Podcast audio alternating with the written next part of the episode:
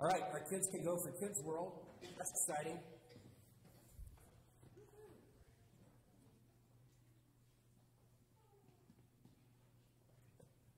It's fun, guys.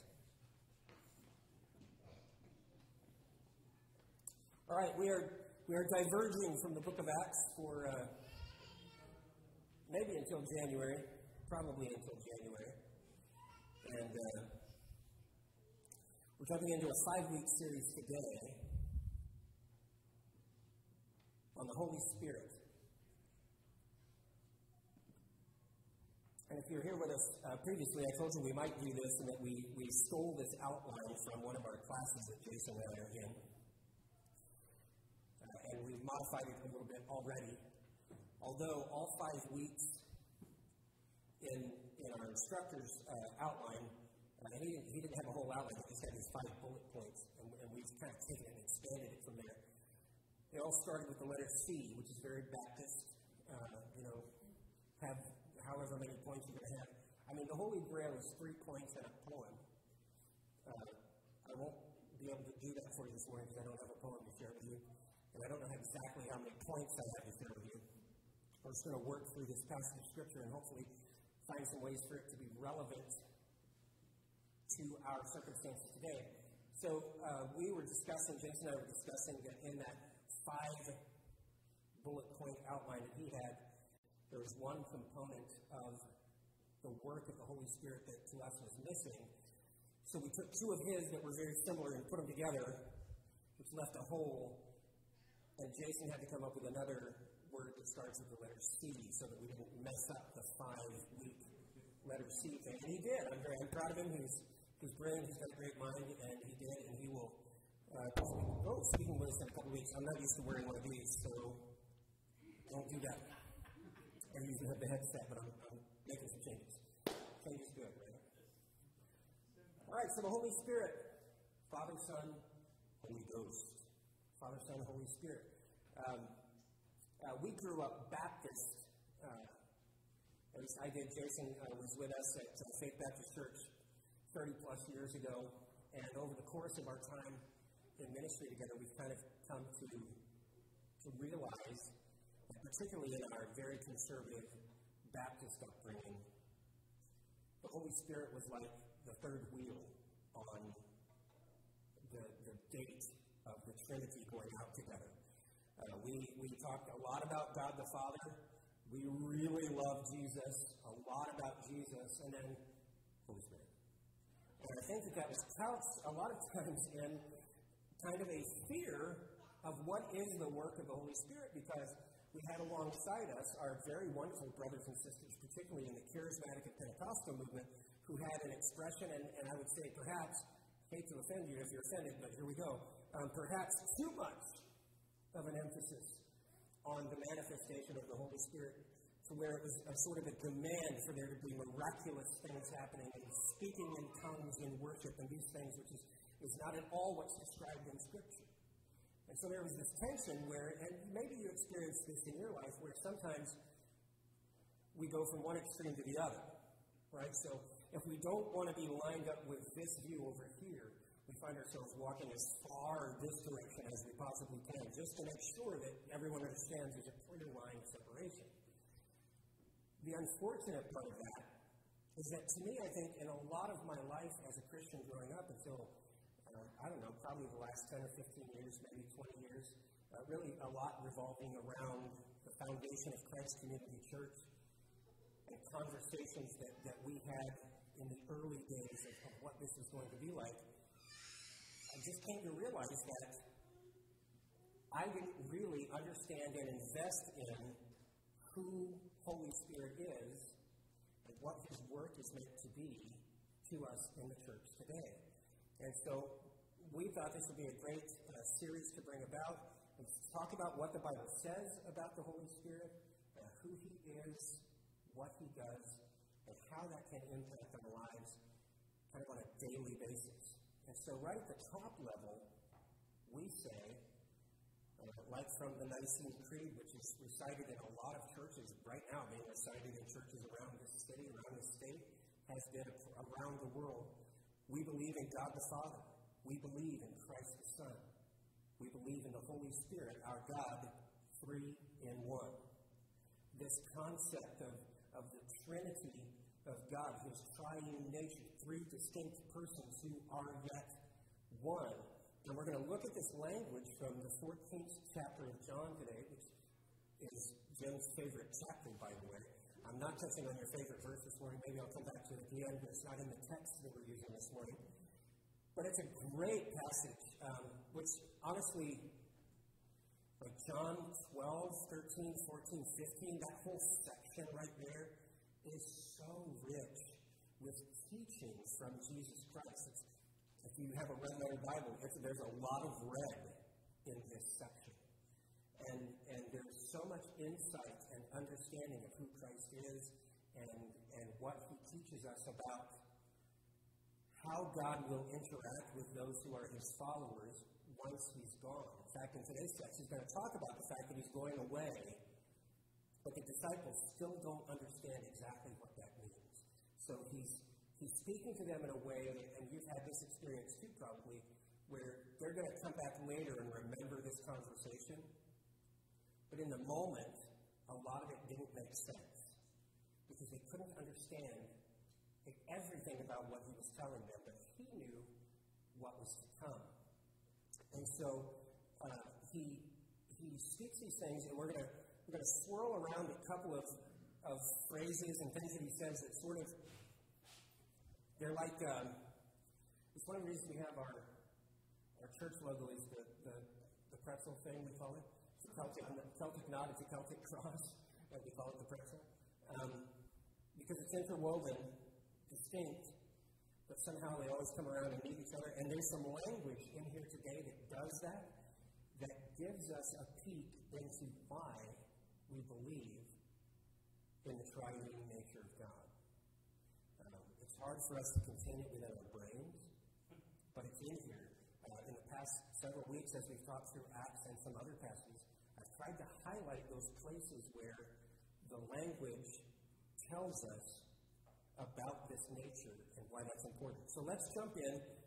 Uh, first of all, uh, John chapter 14, verse 15, Jesus says, If you love me, you will keep my commandments. Now let's stop right there. this is not this is not some sort of exchange relationship that's being described here. This is not um, When Jesus says, If you love me, you will keep my commandments, he's not saying that in, a, an accusatory way. He's just stating a fact. If you love me, you're the kind of person who will keep my commandments.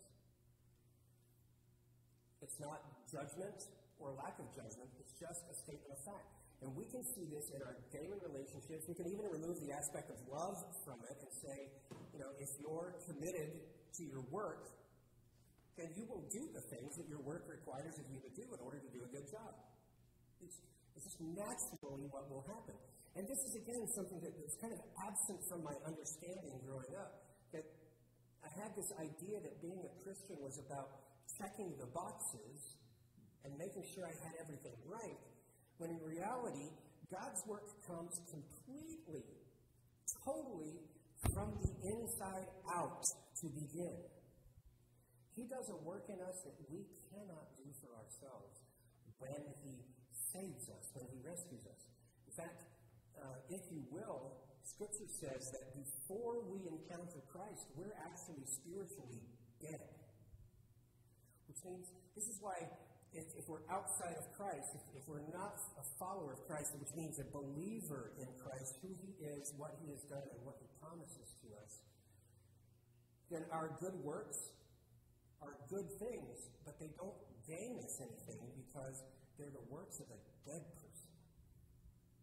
The first miracle that God performs for every single one who comes to Him and says, I want to believe, I want to follow, is it says that He brings them from death into life. And that is the work of God from the inside out. And then somehow religion takes it and says, okay, now that you're in that place that you want to follow, now here's all these things you have to do in order to stay in favor with God. And that's really not the message of the gospel. The message of the good news of Jesus Christ is that He begins this good work in us, and then as we draw close to Him, learn about Him, read about Him, pray, seek God, He continues that work from the inside out so that we naturally become people who, if we love God, we keep His commandments. Now, the second thing I want to get to is what are His commandments? And Jesus gets very narrow about this in the New Testament. In fact, he really brings it full circle because we go back all the way to Exodus, uh, even before when God communicates his greatest commandments to humanity of all time. And he says, Love the Lord your God with all your heart, all your soul, with all your strength. Love your neighbor as yourself. Jesus comes back around to this in his time when someone asks him, What is the greatest commandment? He, says, Go back to the beginning. So when Jesus says, If you love me, you will keep my commandments, he is literally saying, If you love me, you will love the Lord your God with all your heart, all your soul, all your strength, and you will love your neighbor as yourself. That is keeping the commandment of Jesus. Now, underneath of that, we can begin to reason out and, and discover all sorts of fine details to that, right? But I caution you don't add a bunch of layers of detail to those two commands because you'll find yourself in the weeds of religion. You will find yourself in the weeds of legalism. And you will find yourself associated with groups or affiliated with thought who takes the things of man, religion, and places them on top of the commands of Christ and begin to make judgments about whether people are in or out that you have no business judging. If you love me, you will keep my commandments. And I will ask the Father, and he will give you another helper to be with you forever. Now, that word helper, uh, some of the older translations say a comforter. I will give you a comforter. Uh, I will give you an advocate. Uh, I will give you, there's another word that I ran across this week. I can't remember now. I didn't put it down in my notes But they're all kind of in that same genre of word meaning.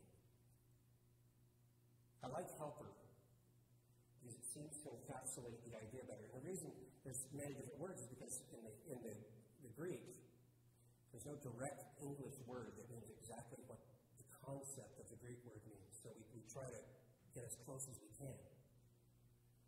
He says that he will ask the Father that he will give you another helper to be with you forever.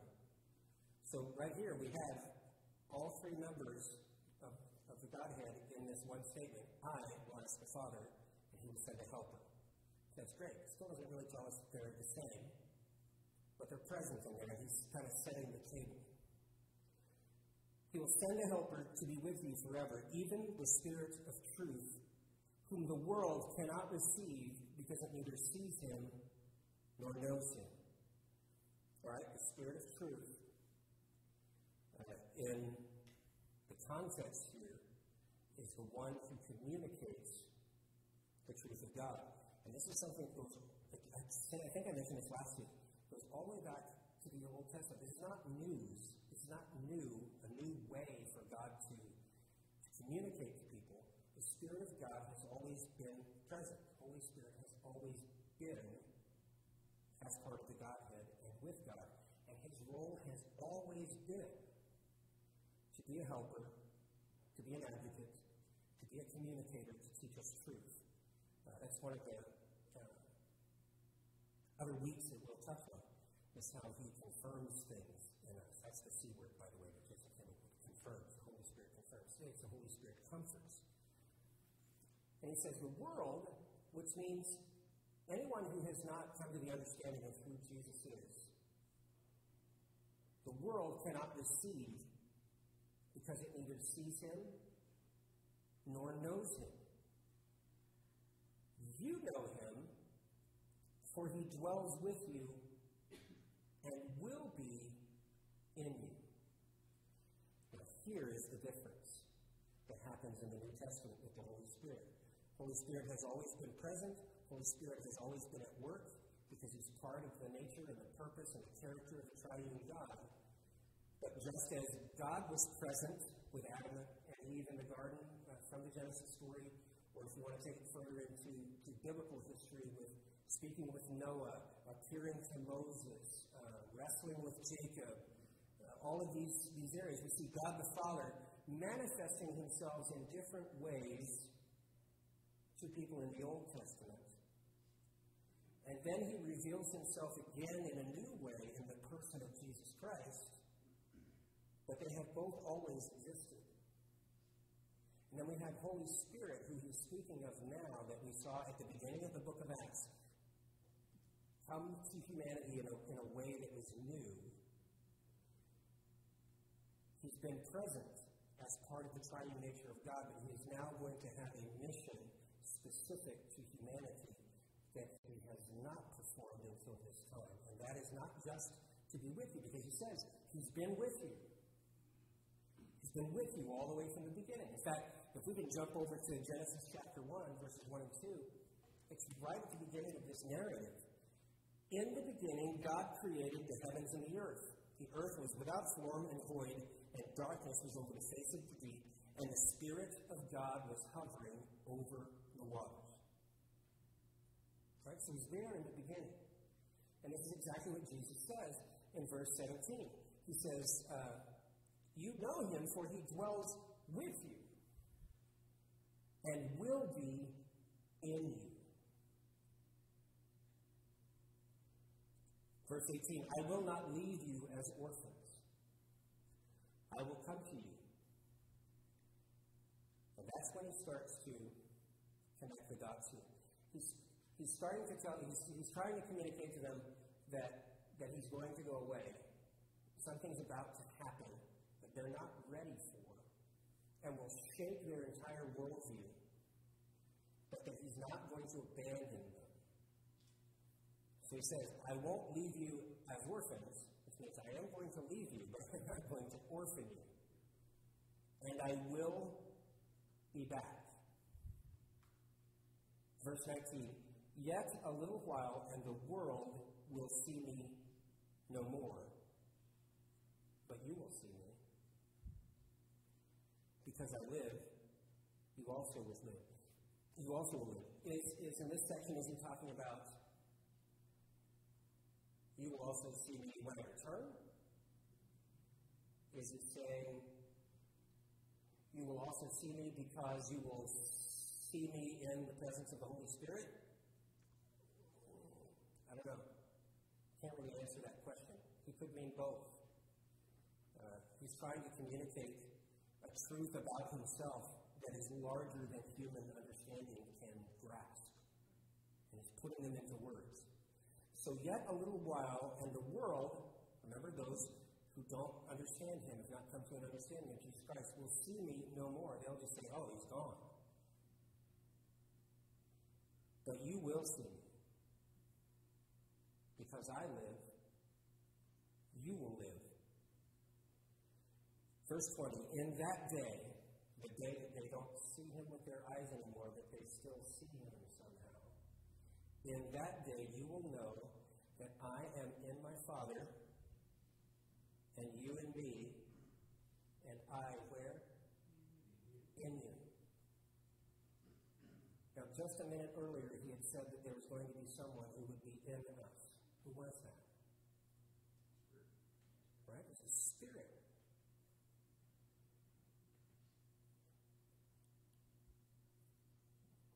I'm going to give to you the Spirit of truth, whom the world cannot receive because it neither sees knows him. You know him, for he dwells with you and will be in you. And says, And I will be in the Father, and you will be in me, and I will be in you. It's that thing right there. Going around and around and around. But he is always there, he is always present. He is he is one, yet he is three. He is Father, Son, Holy Ghost, and yet he is God. Jesus does this a number of times in Scripture. And we could take it as one way when we think about how do we, how does this impact me now? What does this mean to me in, in this moment in my life? You know, whatever I'm doing, I'm, I'm struggling with work, I'm struggling with relationship, I'm struggling with marriage, I'm struggling with health, whatever. How does this help me? The way that I think this helps me is, is at least two ways. One, it reminds me as I read this, and even, look, I've looked at this all week, yet in a little while the world will see me no more, but you will see me because I live, you also will live. And that day you will know that I am in my Father, and you in me, and I in you, and my head hurts. For, oh yeah, I you know, it's like that. I'm having this experience more often now when, you're trying to find that word. Just, and I'll say, oh yeah, it's right, it's right out here. just, but if I try to look at it, it's gone, right? But it's just like, it's so close. You, you can almost touch it. And then later, you'll have this moment, this flash where right through your head. What was that happened to us earlier this week? I remember it was, it was something from like last Sunday, wasn't it? I said something last Sunday. I was like, I can't remember what that is. And then Jason and I are sitting next to each other at the conference we were at in Juneau. And just, he just blurts out to me, he just blurts out to me, Bleh! And I went, oh, that was it. And it was like 48 hours later, right? And sometimes this feels like that. Like I read these and I read other passages and, I, am like, oh, I don't know. It, it, it makes me feel a little, a little heady and a little spacey, like trying to just get my neurons and synapses to, to, to kind of coordinate around this. And then other times when I sort of let it go, it feels like somewhere deep down it just snaps into place. And the thing that snaps into place for me I can have such great confidence in who God is and, and what He can do for me and through me and with me because He is so much greater than I can put in a box.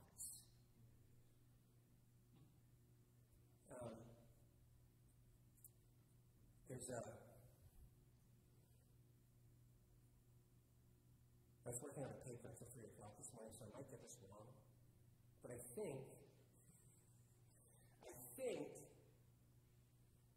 was either Gregory of Nazianzus or Chrysostom, early church fathers, talking like 300 AD, 400 AD, um, was famous for writing this, this paper, this book on the Trinity, where he took on the, the thought of another very popular theologian, his name is Origen, O R I G E N, who taught that God was limited. That there were limits to what God could do, and that there were limits to how God would work. And uh, these other thinkers, especially those who came through the the Nicene Creed that I mentioned earlier, working that out, they landed on this idea from Scripture that I think is true that God is not finite, He's infinite. And the, the primary foundation for that was, and I've said this numerous times, didn't even know I was being a great theologian with the early church fathers. If I can, if I can quantify God, if I can find all of his edges, if I can understand everything about him, he's not much of a God. He's, he's, if I can understand him, he's me. And listen, friends, we don't need me as God. So, how does it help me that God is this person, this Father, Son, Holy Ghost, this, this thing that's hard for me to grasp, and yet who somehow in my inner being, because He's in me, snaps into place? Is that no matter what I'm facing, no matter my trial, no matter my struggle, no matter my exhaustion, I can come to Him and rest in Him and trust Him that He is good and bigger than whatever is sitting in front of me. So that's one way knowing who the Holy Spirit is helps me today.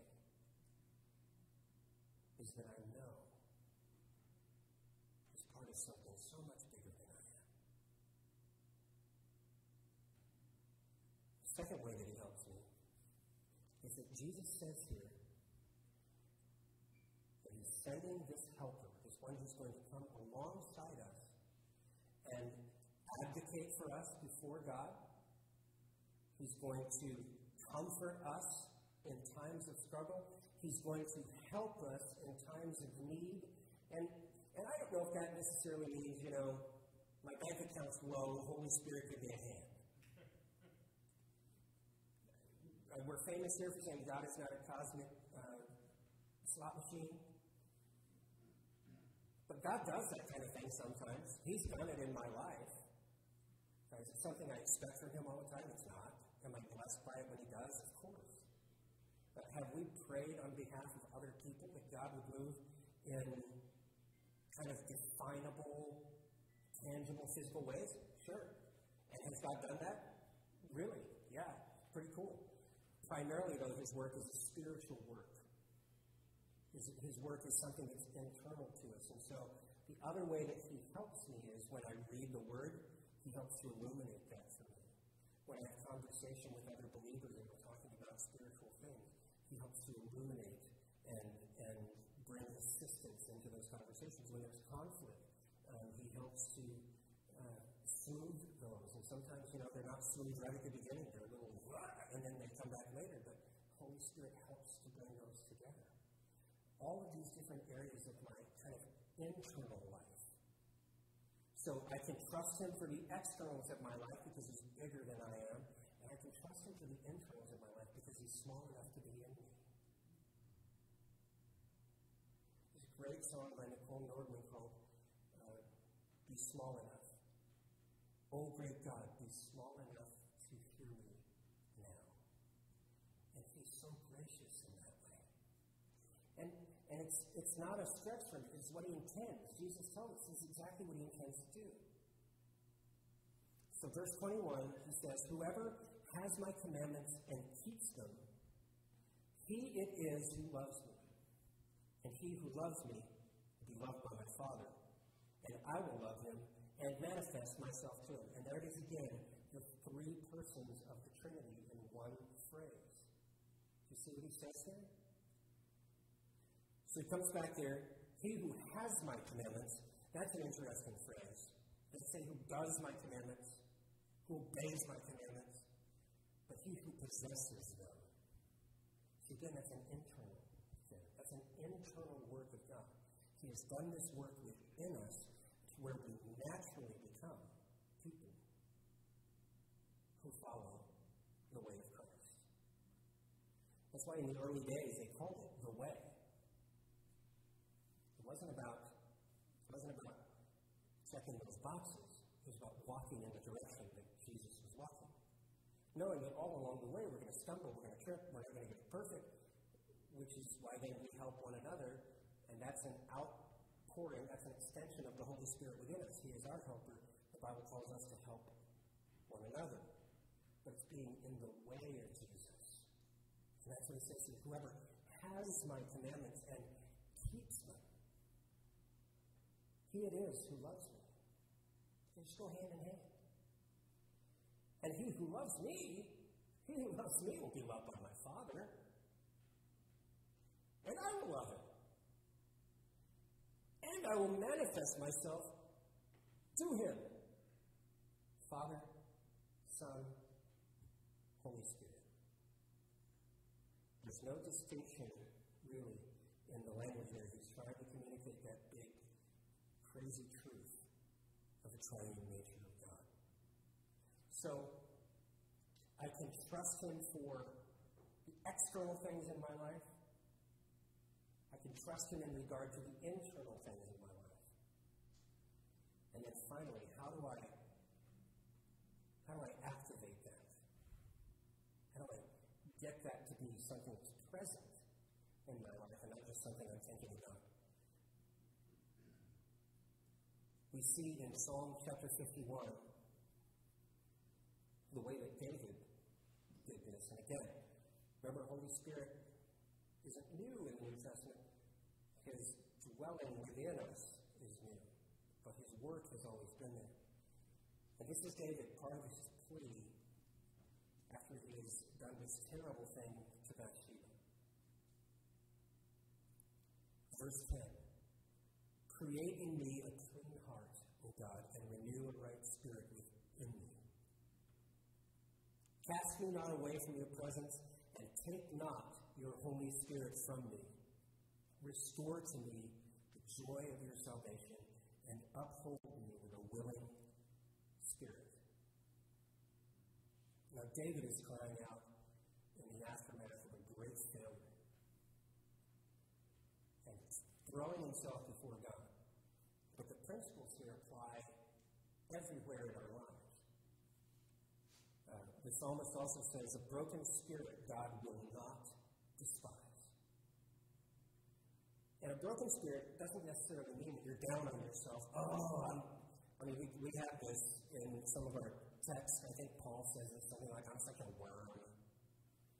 Uh, and, and there are a lot of like, I say new theologians, but they're, they're sort of channeling old theologians, but they seem really, feeling really cool about it because they have beards and plaid shirts and cigars and bourbon and all that kind of stuff. And so they're like, yeah, we're so cool.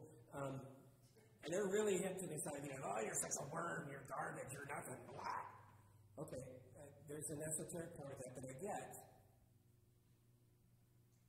But there's also so many times when scriptures talk about a broken spirit, it doesn't mean that you're down on yourself. It means that you just realize you're broken.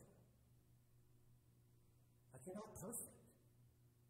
Like you don't get it right all the time. Sometimes you mess it up. And in any of those circumstances, what God promises is that that brokenness, He doesn't despise that. He loves you. His, his greatest pleasure is to restore you to glory. And if he has to do that a thousand times a day, he still takes pleasure in that. Because that's his, that's his purpose in you to restore you to glory. His forgiveness poured out to you, His blessing poured out to you, His attention poured out to you. Restore to me in those times when it comes to my thinking, either because I really messed up, or I'm just not firing on all cylinders, distracted more than I should be from the things I know are important, whatever it is, when that remembrance comes to my mind, creating me a clean heart, O God. Renew a right spirit in me. Restore to me the joy of my salvation. Amen. And He is faithful. So, He helps me in my external circumstances. He's a helper to my internal being. And He is ever faithful to renew me, even when I think I'm just so broken. If I will just come to Him with that brokenness and say, Help me, He is there. Now, a caution. A caution about our, our approach to the Holy Spirit. And this sort of comes full circle. This is how we know the conversation is over, over when we're having uh, coffee together, Jason and I. When we talk about something at the beginning and it somehow organically comes up later. We're like, oh, the conversation's finished. We, we've tied it all. And that's just happened right here because I have this quote from C.S. Lewis that I want to share this morning. And I didn't realize exactly how it connected, but here it is. The caution with our approach to the Holy Spirit is if we are lured into putting Holy Spirit into some sort of performative box, which means we know Holy Spirit is with us because I'm getting chicken skin in worship, or man, the music was really awesome, or I felt like God really spoke to me today, or I spoke in tongues, or there were signs and wonders, people got healed. We have made a mistake. Because that is not everyday life. It wasn't for the disciples, it wasn't for the apostles, it wasn't for the early church, and it is not for us today. It's, chasing experience that, frankly, is really susceptible to being infiltrated by false spirits who want to who want to soothe you and excite you with experiences that really don't have anything to do with growing you and maturing you as a disciple Christ. Because let's face it, friends, where you become a disciple of Christ is in the, hard trenches of life. See, faith that's never tested is faith that's weak. Faith that's never tempted is faith that's weak. It only knows its strength and it only reveals its weaknesses when things are difficult, or even sometimes when things are just boring. So you have to be cautious of seeking mountaintop experiences because every time you reach one peak, the next time you got to go another peak. You got to go another. It becomes a self-fulfilling crack at some point. It's, it's very akin to um, addictions and other obsessions and things like that, where you just got to keep piling on to get the same experience. And uh, early days of ministry, this is something I know we wrestle with here as a church. Large event type things are fun, they're great. Big bang, man, that was exciting. And then Monday happens, and you're like, whoa, that was so great yesterday.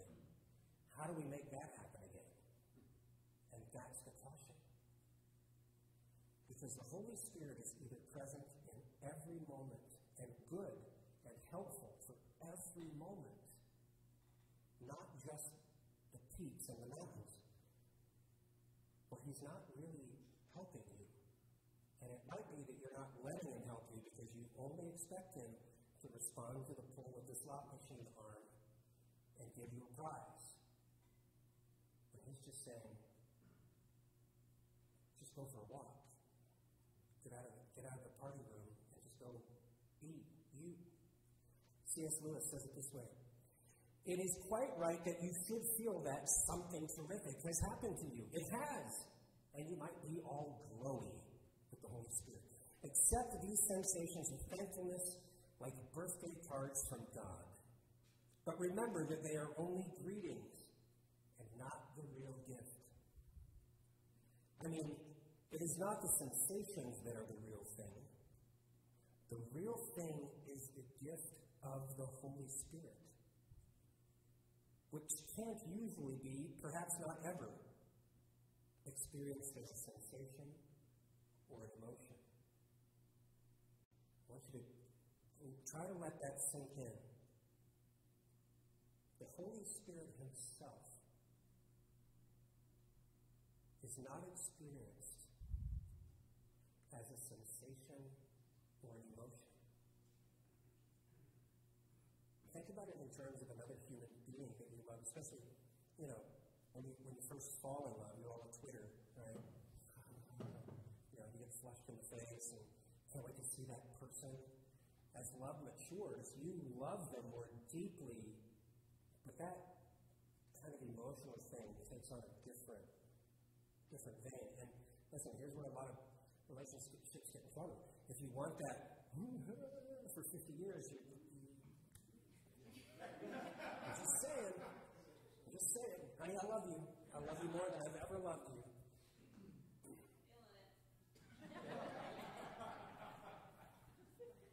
Okay, you know, when we both stumbled around the house this morning with not enough sleep, getting ready for, the, for, for church this morning, you know, it wasn't terribly romantic. but so was love.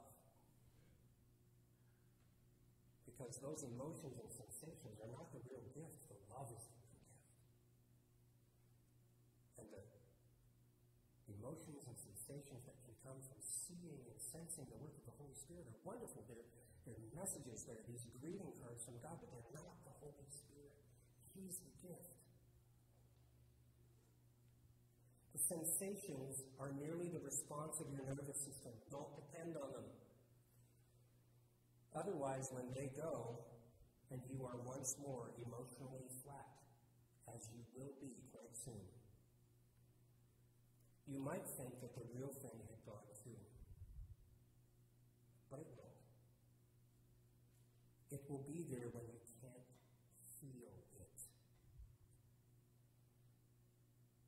May even be the most operative when you can feel it the least.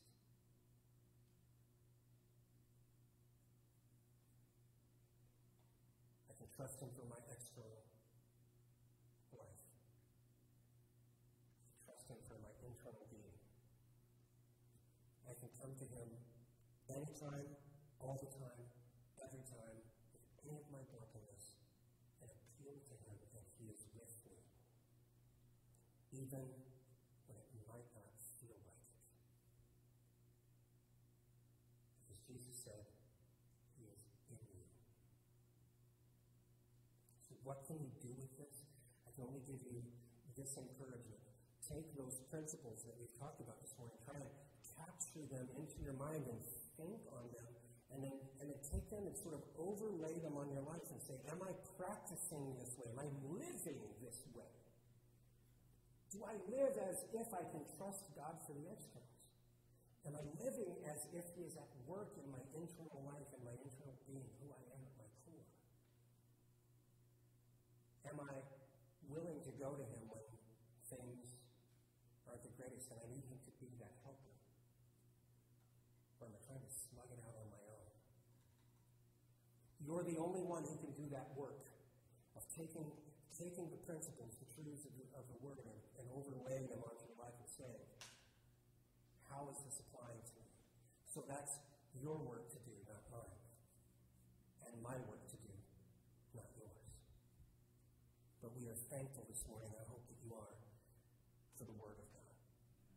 I'm looking forward to these next four weeks as we continue to talk about Holy Spirit and His work in our lives, our beings, and our world. And I hope that you'll join us for it. Uh, we're going to sing one last song together before we go this morning. And uh, if you haven't been here the last couple of weeks, um, uh, Miss Jan's family brought a bunch of uh, precious moments figurines from her house, and they had asked folks to look through them and take some home that might have meaningfulness to them. And there are some still on the Connect Center back here, so before you leave today, if you haven't had a chance to do that or you want to look through them again, take a look, and uh, we'll continue to share those until they find homes, and that's really been a fun thing to do. We have. Um, everybody that's expressed their, uh, their, their love and their condolences the last uh, two or three weeks. I, I really appreciate uh, all of those words. Those little figurines uh, in themselves mean nothing, but they are mementos of Jan and something that she loves. So I, I would love to have you take one so that you can remember her too. now, I had one on. Better still be there. And I found one because it's, it's, a, it's a, a girl sitting at a typewriter. It reminded me of Jan sitting here with every Sunday doing, doing the live stream track. So, yeah. There's a slight delay in our music here. and, and was that word uh, uh, about the Holy Spirit that you were looking for, paraclete? That, that's one that doesn't get used much. Paraclete is the Greek. Uh, there was another English word that was in one of the translations I read that I can't read. I can't read. Um, I can't remember.